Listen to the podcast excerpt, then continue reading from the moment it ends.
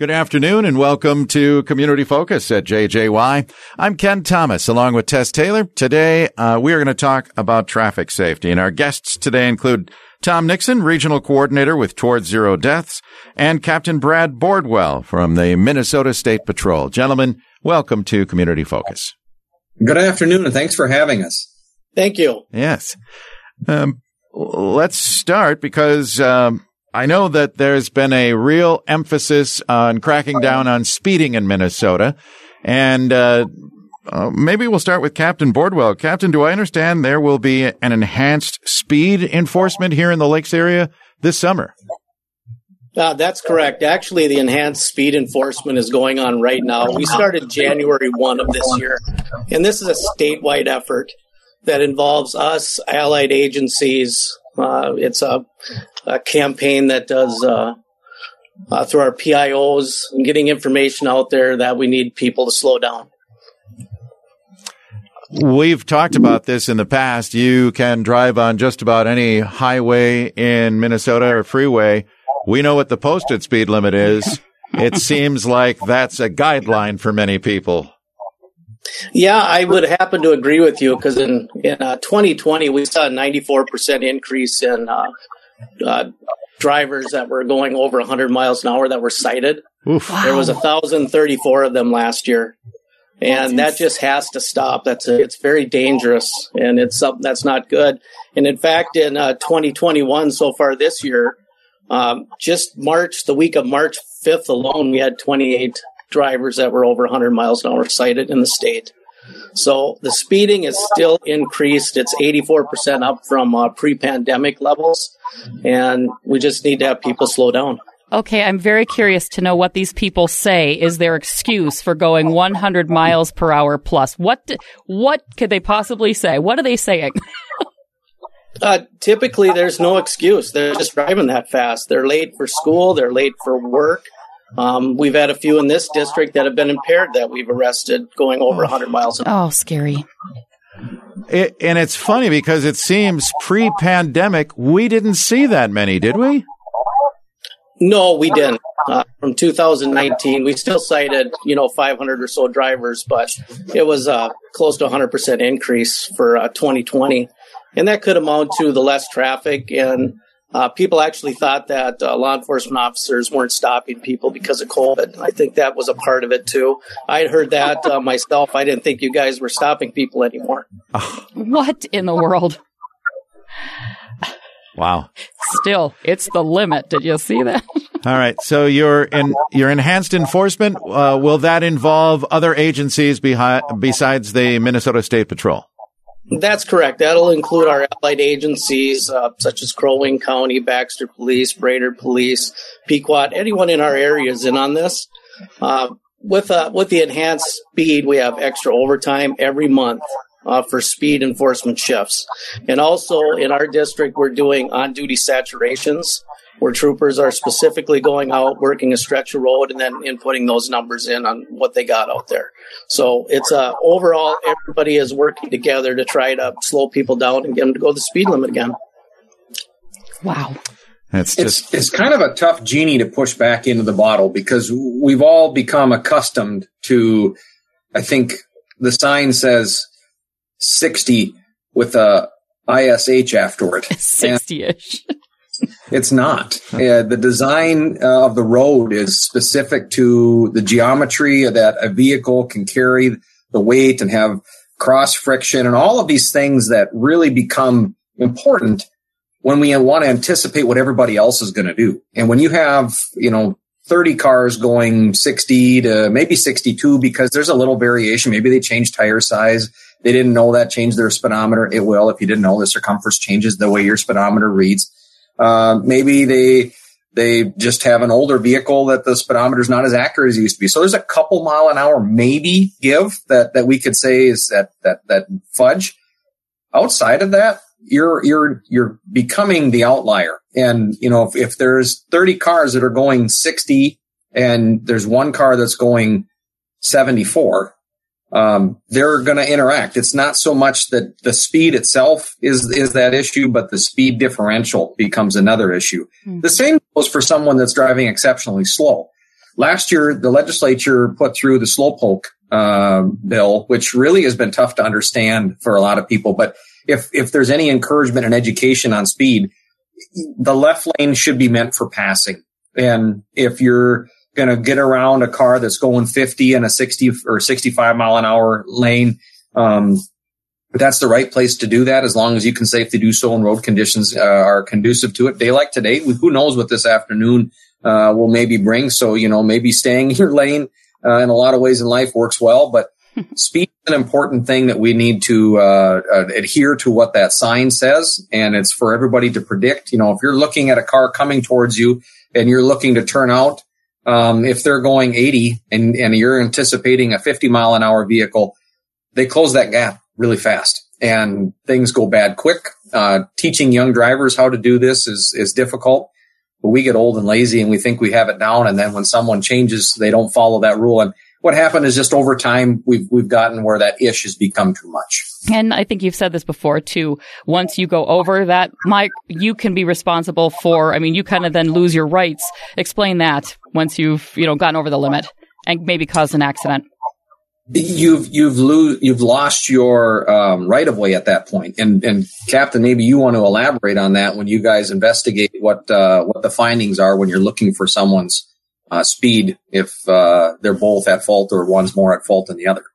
Well, exactly. Uh, so we have a through highway, which you're at a stop sign. You look down the road, see a vehicle. I can safely make a left turn.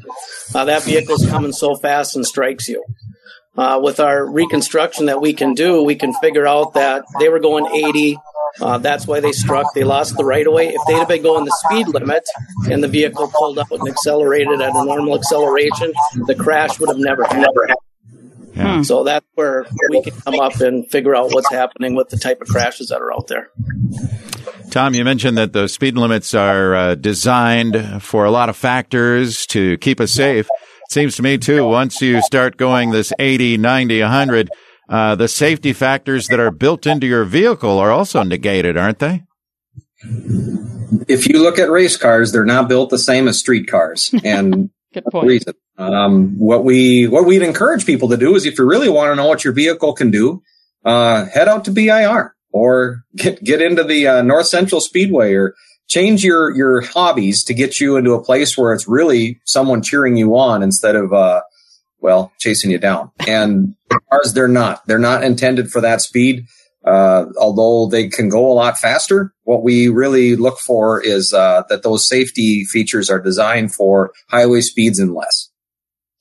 And another thing we have to remember too is, you know, the speed limit may be 60, but weather dictates uh, what exactly. we need to do. We need to drive to those conditions because even in this morning signing on, we had vehicles going off the road in the northern end of our district.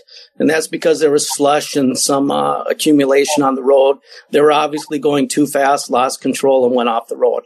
If they'd have slowed their speed down, that would have never happened. Because speed has predictable impacts on driving. It's a greater potential for loss of vehicle control. Uh, you lose your vehicle, you go in the ditch, you have a greater uh, chance you could be injured. Um, stopping distance is increased, so it makes it more difficult for you to avoid hazards in the roadway. There's many potential speed. Speed just makes everything worse when mm-hmm. something happens on the roadway. Yep, and those posted speeds are posted on roads in the best conditions. Yeah, yeah your reaction and your reaction time all of a sudden becomes uh, smaller, if you will.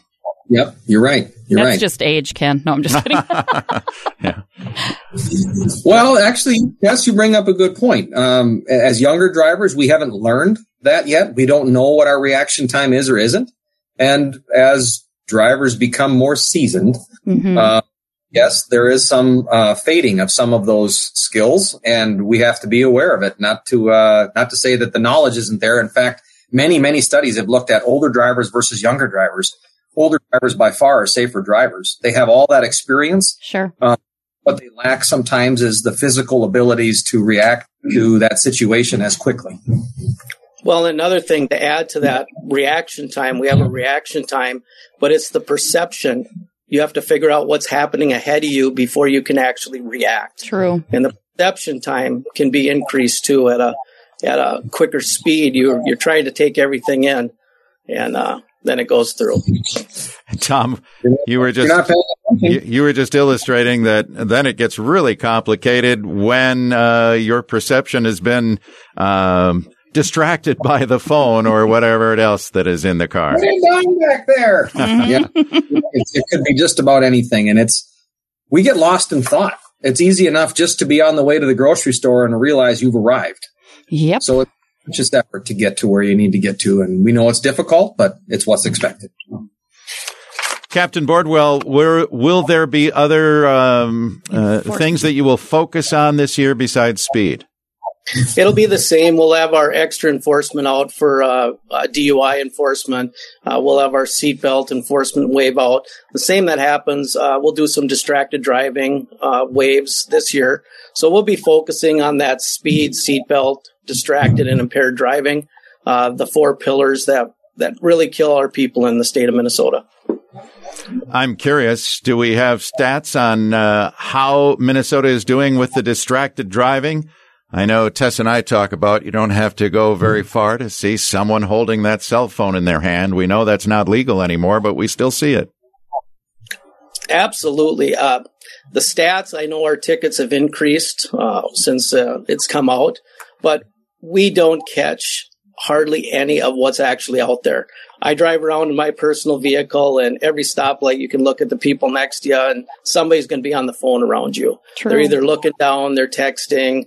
Um, I see a few talking still. Talking has started to increase. I see more people with phones up to their ears, especially when I'm off duty and in my own personal vehicle.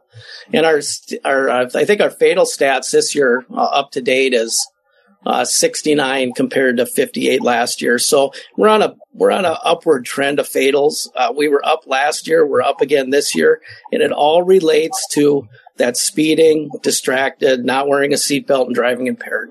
That's our main factors that cause these fatal crashes.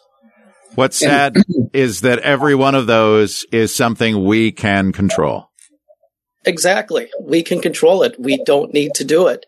Uh, last year, 46 more people lost their lives due to speeding compared to 2019. That's 46 families that lost a loved one. And it's needless. It doesn't need to happen. Wow.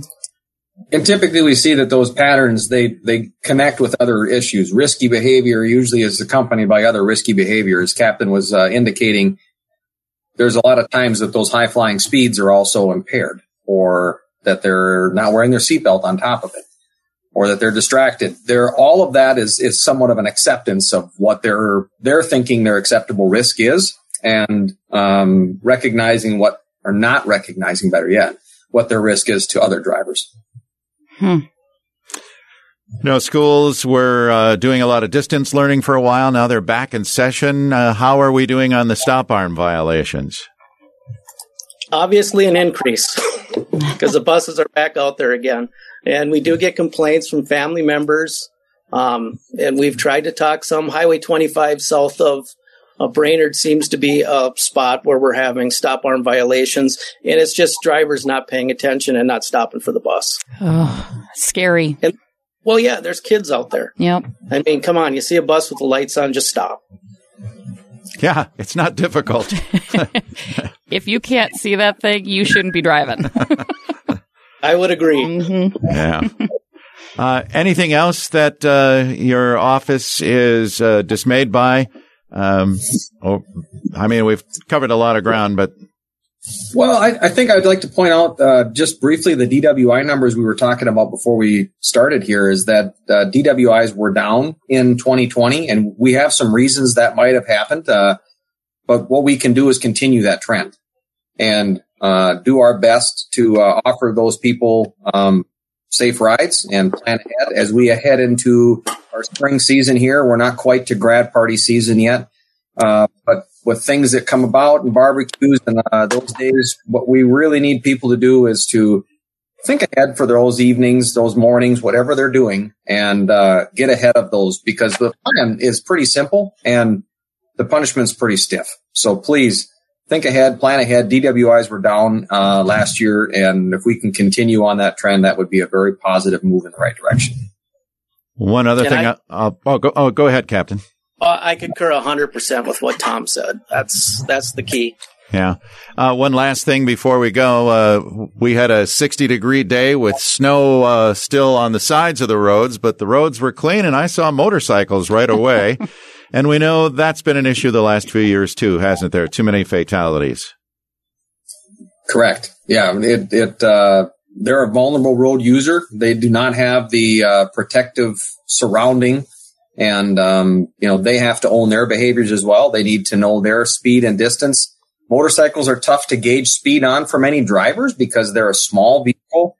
Um, start seeing motorcycles campaign was very difficult uh, to really follow because what the issue is is people are not seeing what they're not seeing.